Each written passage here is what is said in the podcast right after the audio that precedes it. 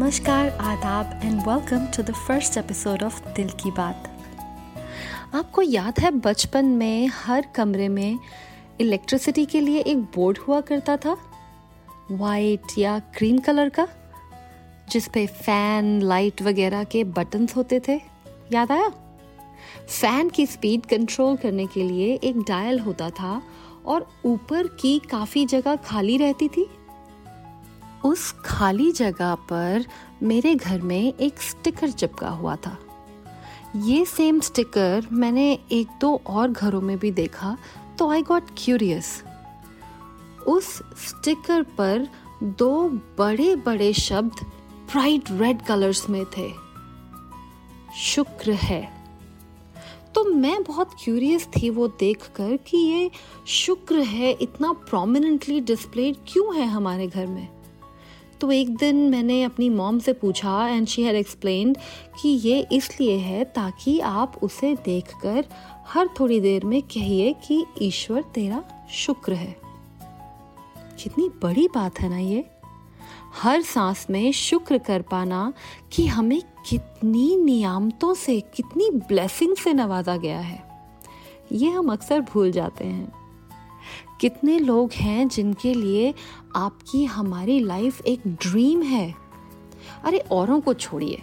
खुद हमारे लिए हमारी आज की ज़िंदगी क्या एक ड्रीम लाइफ नहीं थी? आज से 10-15 साल पहले? जो चीज़ें, जो इंसान हमारे आसपास हैं, जिन्होंने हमारी ज़िंदगी को मायने दिए हैं, उसे खूबसूरत बनाया है। क्या उन लोगों का महज होना ही हमारे लिए ताउम्र शुक्र मनाने का रीज़न नहीं है। पर आदतन हम उन्हीं चीज़ों का सतत विचार करते हैं, जिनका हमारी ज़िंदगी में अभाव है। मुँह में अगर एक भी दांत गिर जाए तो जीभ बाकी बचे दांतों की परवाह नहीं करती। बस उसी एक खाली जगह बार बार जाती है। अपनी एवरीडे लाइफ में हम ज़्यादातर उन चीज़ों के बारे में सोचते हैं, जो हमारे पास नहीं है या हमें हासिल करनी है? अब इसका मतलब ये कतई नहीं है कि हम जहाँ हैं वहीं बैठ जाएँ, आगे का सोचे ही नहीं प्रोग्रेस ही ना करें। इसका मतलब तो सिर्फ़ इतना है कि हम ग्रेटफुल थैंकफुल हार्ट लेकर आगे बढ़ें।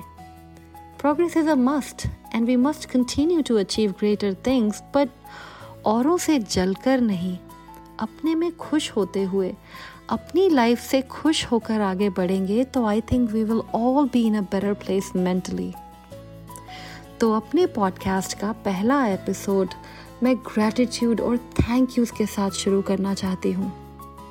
शुक्रिया करना चाहती हूँ उन लोगों का जिन्होंने अच्छे या बुरे दोनों ही एक्सपीरियंसेस देकर मुझे कुछ सिखाया। Gratitude does wonders to your brain and your personality तो जो दो चीज़ें मैं करती हूँ to practice gratitude in my life वो मैं आज आपके साथ साझी करना चाहती हूँ। पहली तो ये कि सुबह उठते ही, भले ही आधा मिनट, एक मिनट हो मेरे पास I express my gratitude for the bountiful life I have जिन चीज़ों, जिन लोगों के लिए मैंने कभी घुटने टेक के प्रार्थना की थी, वो चीज़ें, वो लोग आज मेरी ज़िंदगी में है तो थैंक यू तो बनता है यार।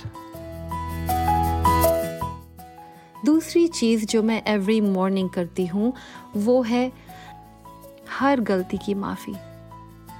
Now this doesn't absolve you of karma पर ऐसा करने से ह्यूमिलिटी आती है कि हम भी गलतियाँ कर सकते हैं। देखिए, ये सब बातें आई एम श्योर आपको पहले ही से पता होंगी। पर जब कोई याद दिला दे तो करने का उत्साह फिर से बन जाता है। है ना? चलिए, आज के लिए बस इतना ही।